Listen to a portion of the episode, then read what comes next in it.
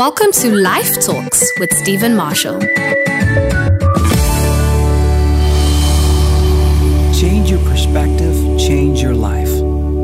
Have you ever felt like things in your life are just out of control? You're not alone. Let me give you a Bible inspired key and then I'll explain it. You have immediate control over your perspective, and if you change it, you begin the process of changing your reality, your outcome. Your perspective steers your life. Yes, the circumstances that appear to be a mountain in your life can be moved. Professional athletes and high achievers from every enterprise in life practice aligning their perspective to overcome mode so that they can do just that overcome any obstacle. God has tools to focus your perspective so that it works for you and not against you. Yes, even while you rest, your perspective can be working for you. Proverbs 4 7 says this quote, The beginning of wisdom is Get wisdom, for wisdom is the principal thing. End quote. Notice the problem is not the main thing, but rather wisdom is the principal thing. If you're gazing at the problem constantly, then you're magnifying what you don't want and therefore making the problem the principal thing. That is your perception, and your perception is your reality. God's will is to diminish and ultimately eliminate the problem. But if you have your perspective set on magnify, grow, and increase the problem, it will actually get even worse.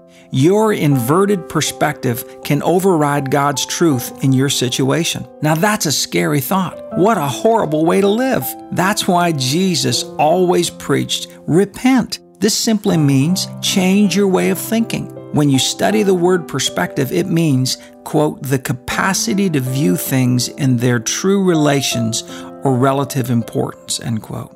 So, Jesus tells us change that. Change how you view things and align it with a true perspective in relation to God's wisdom and not the problem. Lifting weights can be uncomfortable, even painful, but to the person who wants muscles, their perspective is no pain, no gain. Yes, that individual sees pain as gain.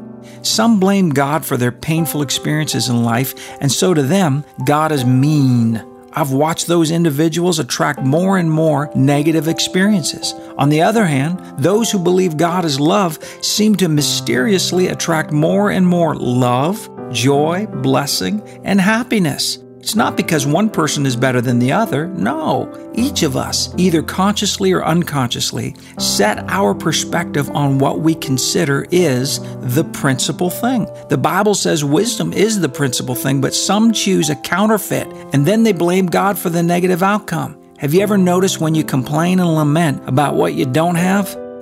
you lose what you do have. On the other hand, when you celebrate and are thankful for even the little things in life, you move forward. It's a lesson in the law of perspective.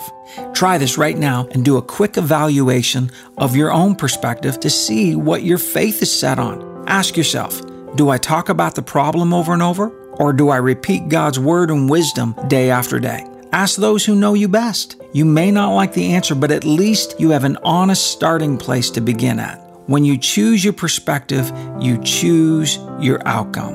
What big situation are you dealing with? What problems keep taunting you with, what are you going to do about that now? What are you going to do about this now? Don't pray the problem, pray the wisdom. That's why praise is so powerful. It magnifies the answer. If your problem is an unpaid bill, don't talk and talk about it. It's not the principal thing. Wisdom is. God's word says, have faith and speak to the mountain. That's Mark 11, 22 to 24. The word says to make your petitions and requests known to God with thanksgiving. Philippians 4, 6. Thanksgiving is a spiritual magnifier. Use it. Employ it for your benefit right now. God is giving you an opportunity to choose your outcome by choosing your perspective. Colossians 3 2 says, Set your mind on things above. You do it. Don't wait for God to set your perspective because it will never happen. It's your responsibility, my responsibility. It's your privilege. Do it right now and enjoy the overcoming benefits of being God's child and seeing everything through His eyes. So let's pray the word now based on what we've learned. According to Proverbs 4 7, I declare that wisdom is the principal thing, the main thing in my life. So I set my mind, Father God, on your wisdom and your benefits, on your word and your promises. I magnify you, Lord, and ask for your help, your unfailing wisdom, and your loving direction. With a thankful heart for everything that you've already done and the exciting things that you're about to do, I pray all of this in the name of Jesus. Amen. Hi, this is Pam Marshall, Stephen's wife. I hope this really encourages you today. Our ministry partners make it possible to get you uplifting good news so you can be a part too. You can write a great review. we love you.